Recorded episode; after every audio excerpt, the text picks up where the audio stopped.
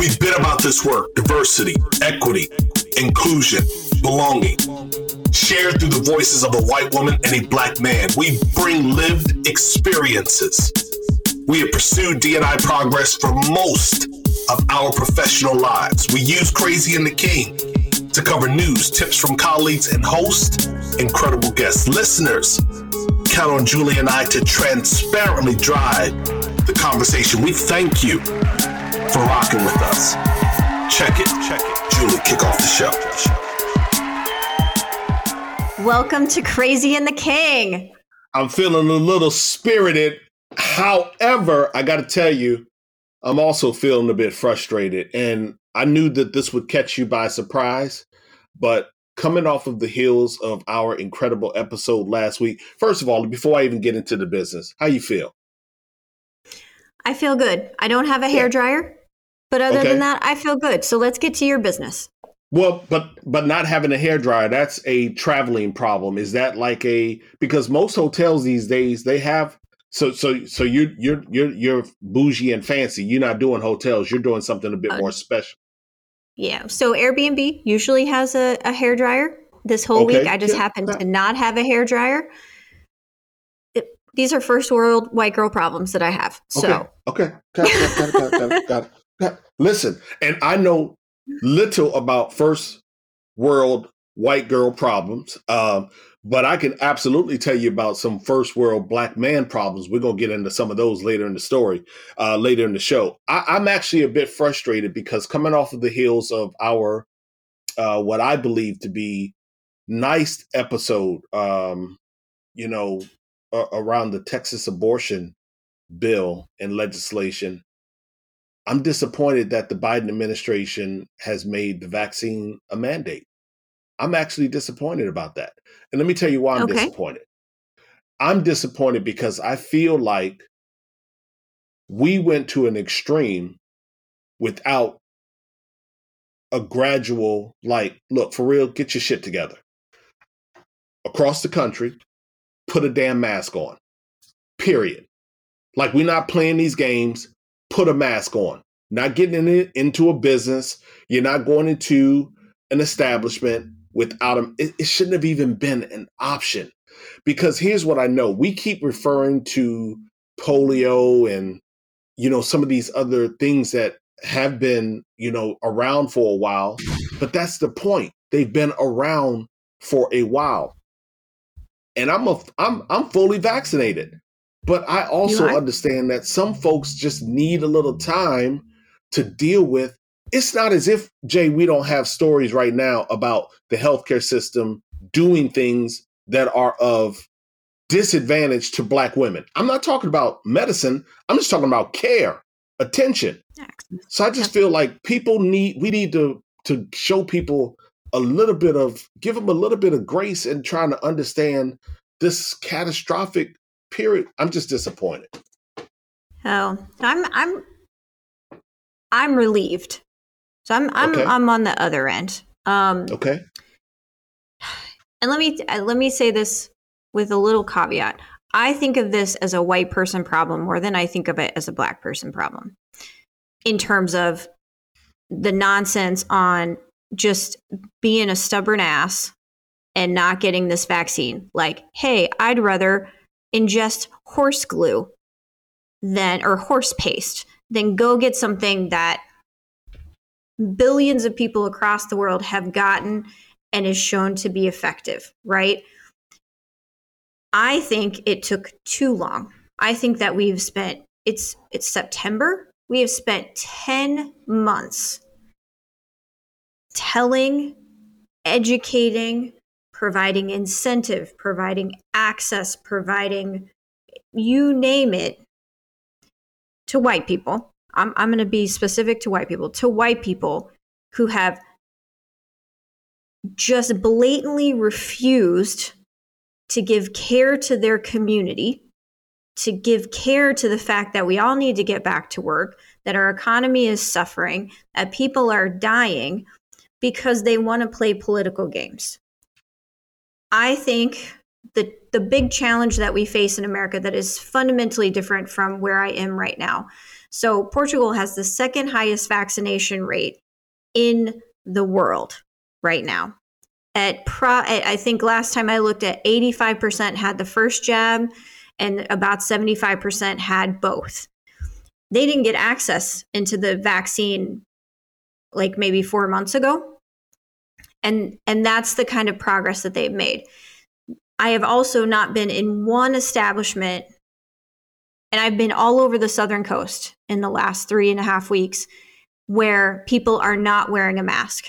Not not most people, not the people working, everyone was wearing mm-hmm. a mask because Absolutely. there is a sense of community here and a sense of necessity, right? And so I, will close this out because this is just heavy on my heart. Is I know that it's a there's a different conversation that we need to have for black and brown people who have much different experiences with access and the complexity of the healthcare system in the United States. That is not the case for white people. Y'all are being selfish. And I'm sorry, Joe needed to get something because Republican governors are never going to say there's a mask mandate, there's this, there's that. And because we have a system that's based on states' rights and not federalist overreach, which I get and appreciate makes America very, very, very unique. In this case, it is a crippling blow for our ability to maintain um, access to healthcare in terms of people not dying because they're in cardiac arrest because COVID's full. All of those things, right? Like, I think he had to do something. Sorry, yeah, that was six whole minutes of us talking about something we were going to talk about for one. Yeah, that's all good. I mean, you know, we we got it on record. Um, and I appreciate your perspective. I also appreciate that Salesforce is clutch. You saw what they did, though, right?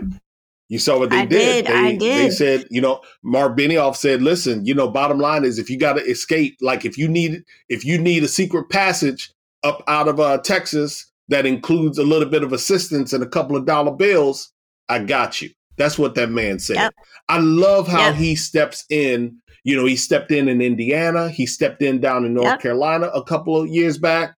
I, I like how he steps in and says, I'm putting our organization on the line. And everyone's not willing to do that, mm-hmm. but I love that he is. Yep, and uh, and now given that there, we're starting to see other companies in Texas follow. Right, so we needed a big Benioff, a Salesforce name to say, nope, we're out. Um, so good for him, good for the companies that are following. Uh, you read an interesting report by the World Bank about yeah. poverty. So talk to me about that. Yeah. It's not so much so um, the piece around uh, the World Bank. It really was uh, around the fact that the Census Bureau is going to release or has released its annual poverty report earlier this week. And I really want people, if you get a moment, just to go out online, find it on your own, go to the Census Bureau's website, uh, Google poverty report for the Census Bureau 2021. And the reason I want you to do that is not because I want you. Um, let, let me just say it in a positive way. I, I just want, I think it's important for us to recognize how things are shifting and who it's impacting. Like when we think of poverty or we think of being poor, we tend to uh, have perceptions around those individuals. But when in fact, this pandemic has changed the cascading effect of economics. And, and I want people to be a bit more mindful about who and how people are being impacted. So that's really the only reason I brought that up. Yeah, it's a good read, and it's a good good read on things that are going to change around urbanization. And I think the pandemic is a practice run, if I can say it that way, on the mass poverty that's going to be created if we don't take uh, action on climate change, which was which the poverty or the World Bank was very very specific about on its impact. And so let this be the lesson to take action to make sure that we are building a, climate that's going to last and not cause that mass migration that it, it, looks like it's going to. Excellent, excellent read. So yeah, I yeah. found um, Ayanna Pressley tweeted out a, um, she's a big proponent of student loan forgiveness, regardless of how you feel about that. Um, a great article from MS Magazine just early last week about student loan debt and the wage gap. And so I have student loans. This is something that's personal, obviously, to my heart because I know how much it impacts me and my family. But did you know that women in the United States carry two thirds of the public student loan debt in this country? No, I had no idea, Julie. And you know, when when you put this in front of me, um, naturally I began to kind of dive into some of the numbers and there are a lot of people who say that that the student loan debt issue is one that we have taken our eyes off of because people really don't talk about how the shift in you know college costs and you know really mm-hmm. what that burden has looked like you know going from you know a largesse of that being on the states in the 70s and the 80s to now it's on the individual people don't really mm-hmm. pay that attention and it has a disproportionate impact on black and brown communities it does it does you know it, the article also pointed out that 70% of black students go into debt about 15% higher than white students and a full third of black students graduate with a, a greater than 40% of debt which is compared to just 18% as the average um, and COVID obviously has been a huge impact on women of all colors, especially black and brown women.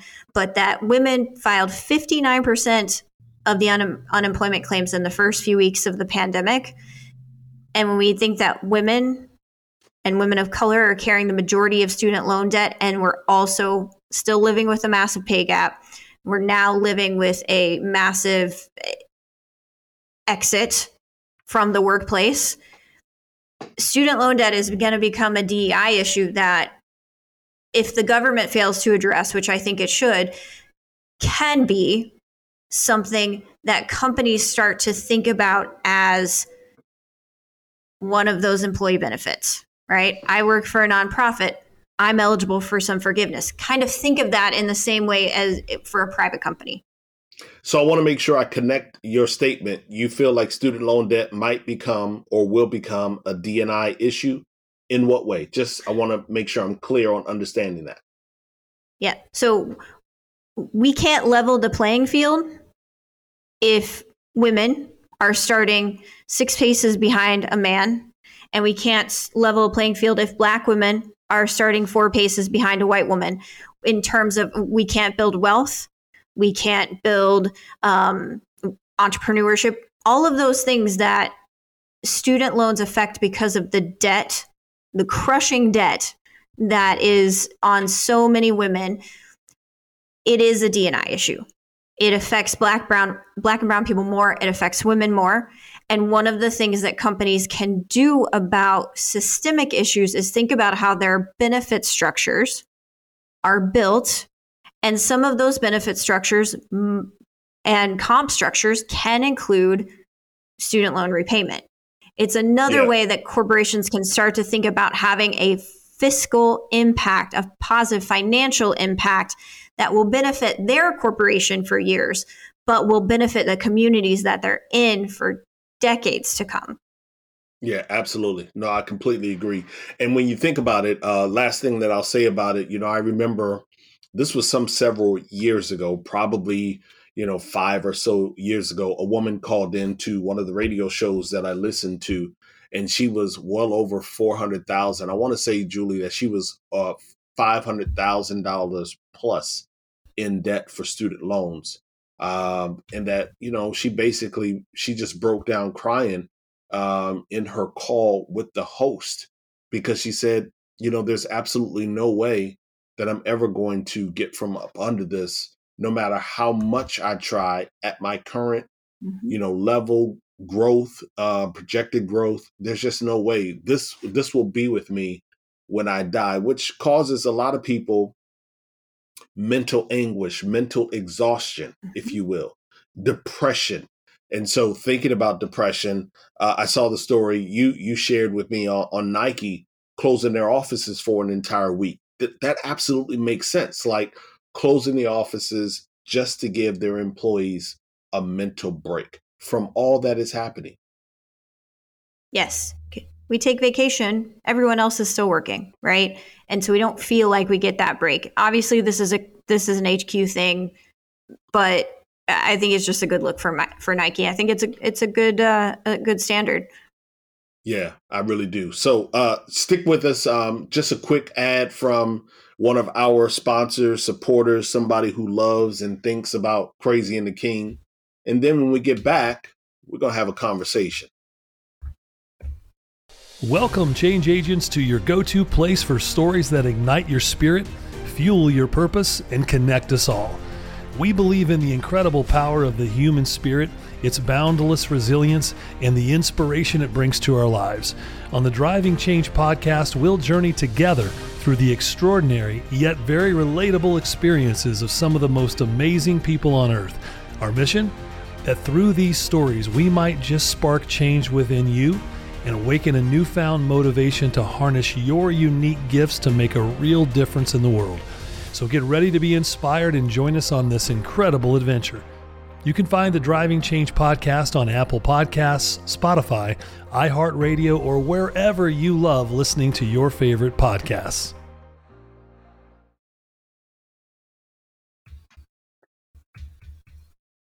Cool. So this week, uh, I'm touching on a subject that is central to conversations around diversity and inclusion and extremely personal, Jay, for me. Like, I mean, really, really personal. As I think about our topic that we're about to get into, I think about my father. Uh, I think about, and, and my father's no longer with us. My father passed away on Father's Day in 2009. But I think about my father, his days at Sears and Roebuck, um, how we moved around from city to city throughout the Midwest. Uh, because every time we moved, it, it, it was a signal that he was growing in seniority, he was growing in responsibility, that at some point he would have his own store. He'd be the guy. He'd be the general manager. He he he'd gotten that that brass ring. I don't want to call it a silver ring, uh, but he'd gotten you know, to that particular level. I, I think about him and you know, I, I want to explore in our conversation a story that was in the New York Times, and the story is titled Black Capitalism Promised a Better City for Everyone. What happened? Like, I love headlines that end with a question because it suggests to me that if I read it and spend some time with it, I'm going to learn something. And so I believe that our listeners, if they go out and read, once again, Black Capitalism promised a better city for everyone, what happened? I believe that it that story has a direct connection to where we are right now in our business climate and all of our conversations, Julie, around diversity, equity, inclusion, and belonging. So before we get into the story, let's just listen to a quick audio clip which talks about some of the events of 1964 in Rochester, New York. I, I, I want to put this clip in, even though it has nothing to do necessarily with business or the story. I want to set the stage for the climate of what was happening in 64, how this story got its foundation or its roots, and, and then we can get into our discussion.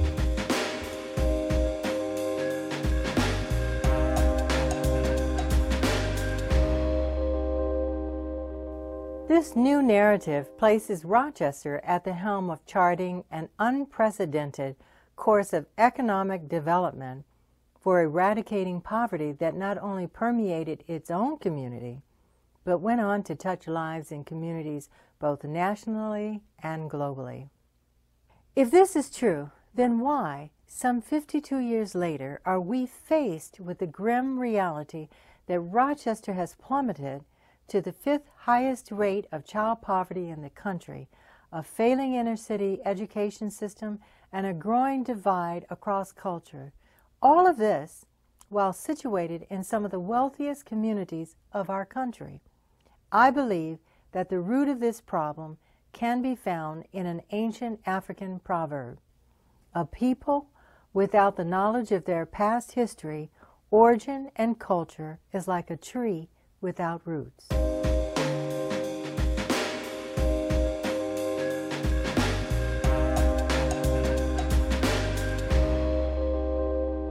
So I think, I mean, as I've been prepping for the show, and I'm I'm very excited to get your take on this story.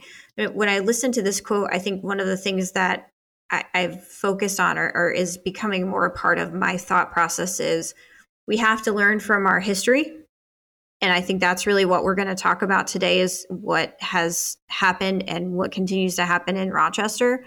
But I also think at some point we have to recognize that's the point right? It is the point of institutional racism. The point of maintaining the white power structure is to repeatedly provide the same narrative without fundamentally changing the system, which keep people poor, keep black people poor, keep women poor.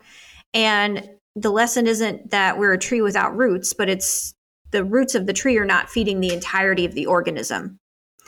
And that's how the watered part of the tree wants to keep it.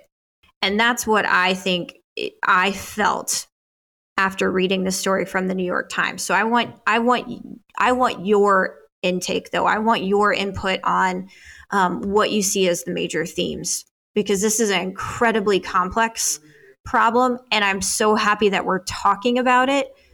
But you also do a nice job of helping me understand the repetitions. Yeah, so I, I think you know the, the the things, couple of things that jump out for me when I when I read the story. Um, it's that constant. How do I frame this? It's that constant. Um, feeling or that constant pressure from the white power structure, from white men, to say, not yet. That even even sometimes in in their allyship, it's with a clause. It's with a bit of a handcuff. It's with limitations, stipulations. It's with reservation. I, will give you just a little bit, just enough, but I'm not going to give you too much. Don't ask for too much. Be happy with what we give you. And and when I read the story, I just couldn't help but think. Uh, and, and this is not the first time, but as I was reading through the story, I just couldn't help but think, Julie, like how would white America handle? And in this instance, we're just talking 55 or 60 years. How would white America handle having the same exact conversation 60 years from now? Whatever that conversation is around a lack of access, a lack of progress, inconsistent attention. Uh, that was the piece that was gnawing for me. Like, how would, how, I don't think enough white people think about the fact that we are absolutely having the same exact conversations that we had in the 60s. Yes, I think it, and if I give just a hair of context to the the piece is really about the the 1960s 1970s Rochester um, businesses smartly engaging in social capitalism with black and brown groups, black power groups, which has made me smile and happy. Um, but then, as it always happens, right, as black people start to rise as sometimes competition increases or it's no longer a financial advantage to the company all of that funding gets pulled back and a set of standards get put into place that are not that no white no white led company would be held to right? And rinse and repeat. And here we are in Rochester in 2020, and we're having the same conversations. And you, in our show notes, hit on some phrases that you felt are very similar. That I think for me, after I read this article, honestly, I read it two or three times just to try to pick out the nuances in it, really summed up the gist for me. Yeah, so you know, taking it back to the the the uh, audio clip that you heard prior to our getting into the story, there was a uh, very very vocal, active group in Rochester called Fight On, uh, and the acronym absolutely stood for something. I'm trying to find it in the story right now, but Fight On really said to themselves, "Listen, we don't want crumbs. We absolutely want to be at the table. And so it was led, you know, by um, the minister. And the minister, I, I'm I'm going to get his name for you in a moment. But the minister said to to to all of us, like, look, we, we really want to partner with you, Xerox. We we want to partner with you and build something. We want to build an employee-led organization and be a black business in the city that's employing black people, that's employing brown people, that's employing white people, perhaps poor white people, but we want to be a difference in the community. We don't want to just be a vendor. So so give us some seed money if you will, partner with us and let's build something. And some of the phrases that that rose up or that were written about in the article were were well, where people ask, well, why weren't you a billion dollar company? Um, but they didn't understand the environment that that we were operating in. That's that was a quote because Rochester is steep in racism or roadblocks or institutional barriers preventing the organization from growing. Uh, people will say, "Well, there are there are people who are absolutely threatened by any kinds of success by Black people." Julie, I'm telling you, when I heard that, it like it just pierced my spirit because I know right now in DNI I can tell you three people that I know or three entities that I know where their work is is is average at best. But because of who they are led by white women they are multi seven figure institutions and I'm saying to myself, now I know good and goddamn well there are other individuals that are doing incredible work and personally knowing that they've not gotten a, rec- a, return call, not getting a nod, not being included, not asked to participate. It, it, it's just, it's so infuriating. And again, when I read the story and I think about what they are experiencing in or what they experienced in Rochester and how that same scenario is playing out in major league cities all across this country, in large cities all across this country. I just struggle with that whole phrase of pull yourself up by your bootstraps. B- because you have so many people who are trying, working very, very hard, dedicated, but they don't get the nod they don't get the support they don't get the access and and it seems as if you know just over and over and over again we just continue to have the same conversation and yet again here we are now you know 5 or 6 months past George Floyd and we talked about it. What what did organizations commit? A whole bunch of money. What did they actually deliver on? Nothing. And it's more than money but they didn't even deliver on that. Yeah. And until they start delivering on that, none of the other stuff that they plan on delivering on matters. I, I think you make a nice point too here is that they say people are asking, why aren't you a billion dollar company? But then literally two sentences, three sentences later, they're talking about why aren't you giving enough back to the community? How come you deserve to drive a Mercedes? How come you deserve to live in the suburbs? It everything was a out of si- both sides of the mouth, right? It, you're damned if you do, you're damned if you don't. And that I think where we're absolutely there are people who are absolutely threatened by any kinds of success for black people, that's the demonstration of that. If you succeed, your success is too high.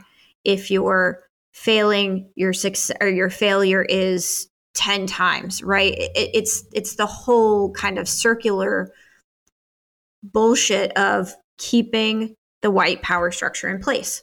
And, yeah. and that is it, and and it is in DNI in such a, an overt way that we need to call it out more. That is one thing that I have learned from our three years together is that there were things that I was missing as a DNI leader that should have been obvious on their face. But because I have that back information, now I see it all the time. And yep. that's unacceptable. And I, I appreciate you talking through that transparently.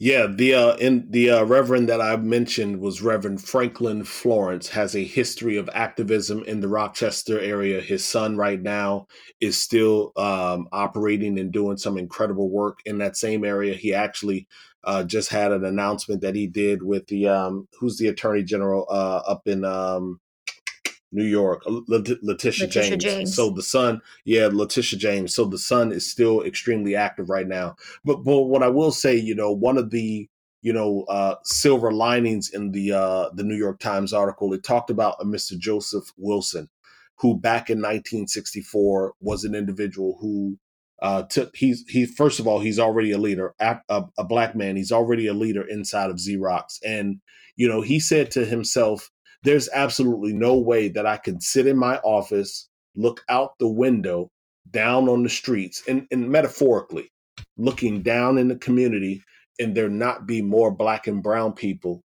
particularly in leadership inside of this organization.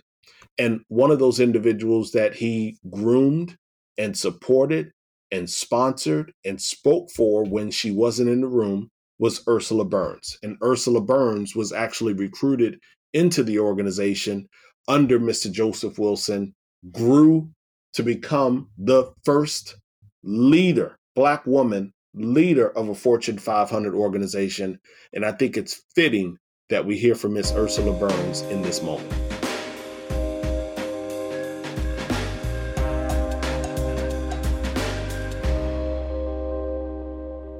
But you mentioned earlier greater progress among um, for women, greater gender progress than uh, ethnic and racial progress. Tell us what the different challenges are in addressing those two different things.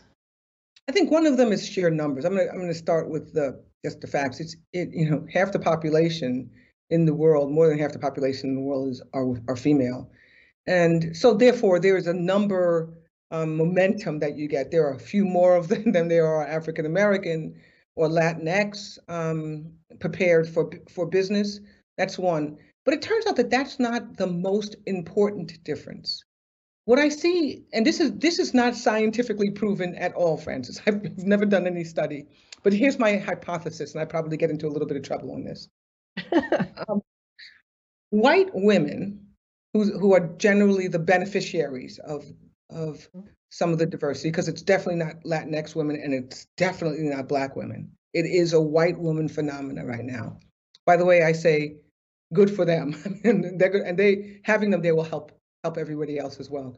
But white women are more familiar and comfortable to the decision makers than any other type of female. Definitely more familiar and comfortable than Black women or Latinx women or even Asian women. So there is a level of we know these people. They we socialize with these people on a regular basis. These people are our mothers, our children, daughters, our you know our spouses, etc. And that level of familiarity and level of closeness, hanging out in the same places, you know, having the same background experiences, makes it easier to make a decision. We found out mm, having nothing to do with boards. We found this out well before I even got involved with bar boards. People hire people that are like them. People hire people that they're comfortable with. And so we have a, a huge mountain to climb, climb for black for white men, majority men, to be comfortable with for let's say a black woman or even a black man. So, but the black men have a little bit a little bit better position than a black woman, for example, or a Latinx woman or or a Latinx man. So I think familiarity is a big thing. Numbers, familiarity is, is a second thing. And then quite honestly, the international pressure and the state pressure, um, the international pressure in, in particular is a gender pressure. It is actually, it excludes, it doesn't have that additional, please go through this additional sieve or sifting process and give me women of color. It is, and and in Europe, as you know, the, the entire counting mechanisms, you know, what what are legally called X or Y or Z type of people is very, very difficult. And as the world gets smaller uh, or or more open, a lot of the women candidates come from outside of the United States and they come in a decidedly white way. Um, this is not necessarily a horrible thing. So I do want to make sure that I'm clear. I don't want women to slow down. This is not about we need less women, white women on boards. No, we just need more black, brown people on boards. We don't need less women on boards. We need more other people on boards as well.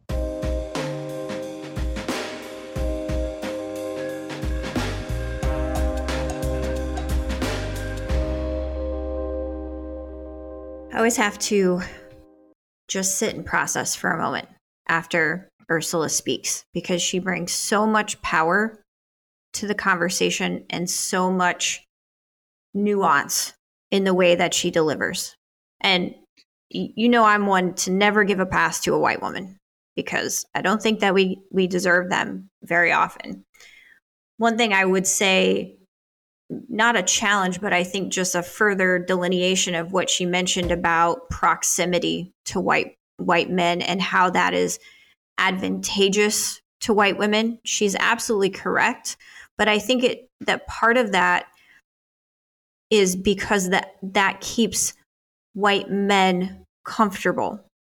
They know right how to manage, how to maintain power structures over white women especially in business settings. And white women know what the appropriate feedback to those controls are. And so it isn't just a blanket we've gotten lucky because of proximity. I think that we've had opportunity because there's so much less worry about how a white man can control a white woman versus how he can put those same controls in place over a black or brown woman. So I, I, I would just say that just slightly more nuance to make sure that we're reinforcing that these conversations are still about the maintenance of the white male power structure. Yeah, um, and you know one of the themes that will will will kind of help land the story is it, it really talks about you know the entire area of Rochester, more specifically Xerox, Kodak, which are mentioned in the story, needing um, or, or or not being able to to keep up. That the organizations, particularly we, when we got into the age of cell phones and you know all of the phones becoming cameras, if you will, that it it challenged the businesses, and those businesses then had to kind of reshift their priority and couldn't necessarily focus on uh, this organization that they started out of the, the ground, which was Eltrex, E L T R E X. Um, so the story kind of ends with basically saying that everyone needs to reinvent themselves. And, and I think, Julie, you would agree with that, that we should all be willing to submit ourselves to a transformation. That if this Absolutely. version of you is not working, and not you particularly, listener, but if the version of who you are presenting is not working, you need to go through a process of reevaluating how do I shift who I am? How do I grow and become a better person? I absolutely get that. I also get the fact that in corporate America, there's the ebb and the flow. So I'm not so much so concerned with the fact that the relationship became strained and and different between Kodak and Eltrex. I'm, I'm sorry, between Xerox and Eltrex. I'm not even as concerned about that. I'm concerned about the underlying institutional issue of why. Like you said in the beginning, why do we continue to have this conversation? Black people are not inferior to white people. Black people are not uh, less intelligent, as they used to say, than white people. Black people are not um, any less capable, any less smart than white people or any other. And, and, and you can take out black people and put in Muslim if you'd like. You can put in, um, you know, Hindu if you'd like. You can put in Chinese, Japanese if you'd like. It doesn't matter to me. I'm just speaking uh, as it relates to this article.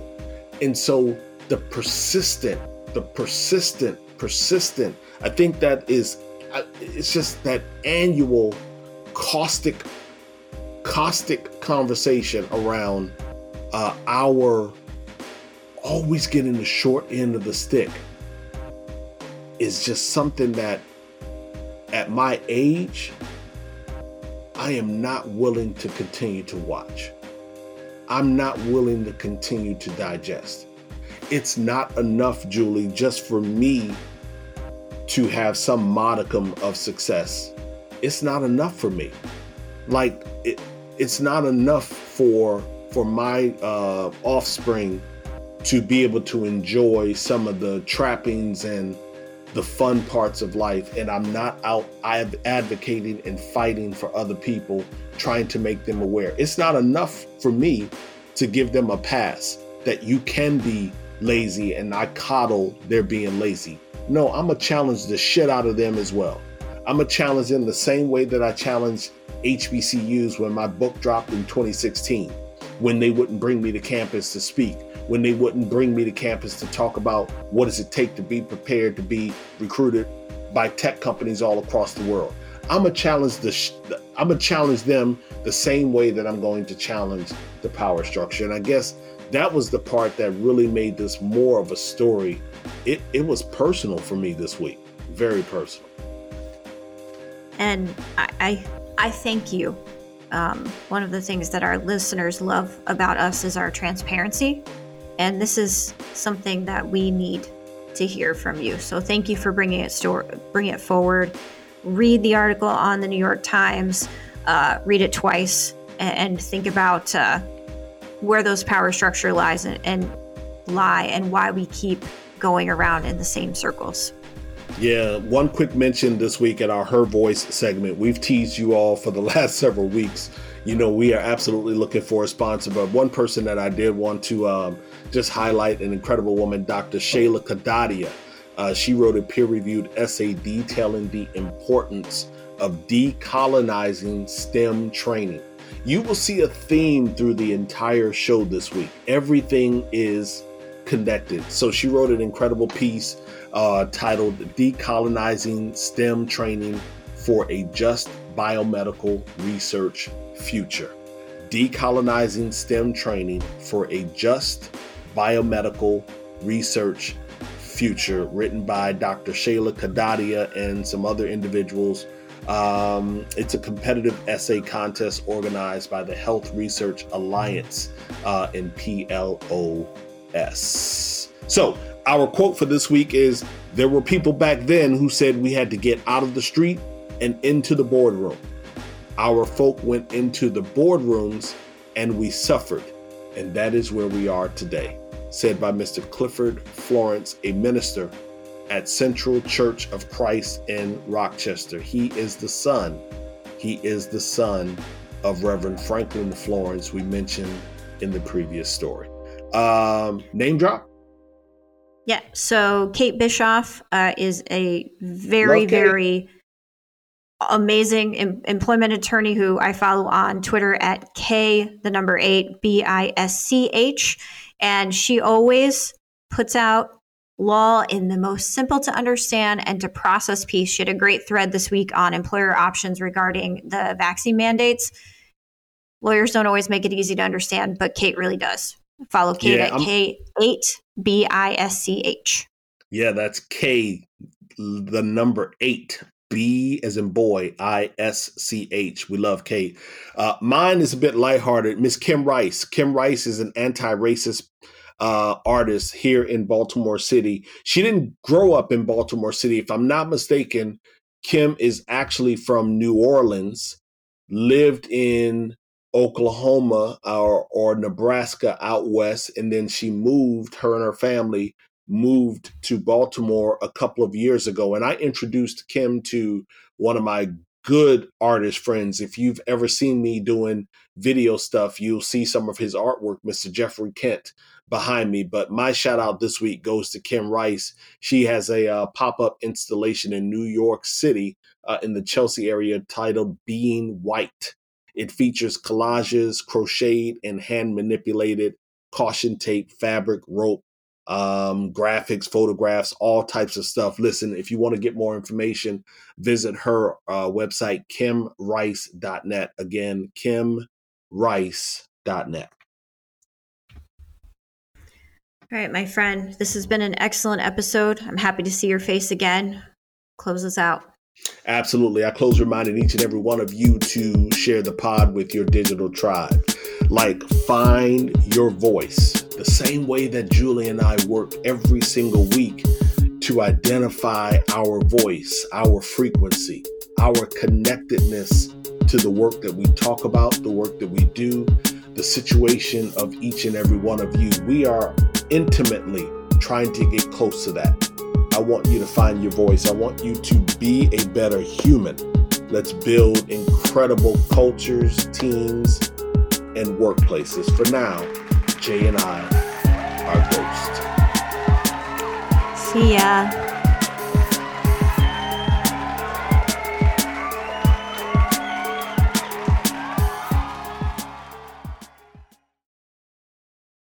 You've got questions, we've got answers. Business leadership, ownership, and sales can be challenging. Tune into the Accelerate Your Business Growth podcast to learn from the world's experts. Join me, your host, Diane Helbig, as I chat with people who have expertise in various areas of business. You'll enjoy the lively conversations that are focused on providing you with the ideas, tips, and suggestions you need to realize greater success. Get what you need for your business when you need it from the people who have the answers. Accelerate Your Business Growth is part of the Evergreen Podcast Network and is available on Apple, Spotify, or wherever you listen to your favorite podcast.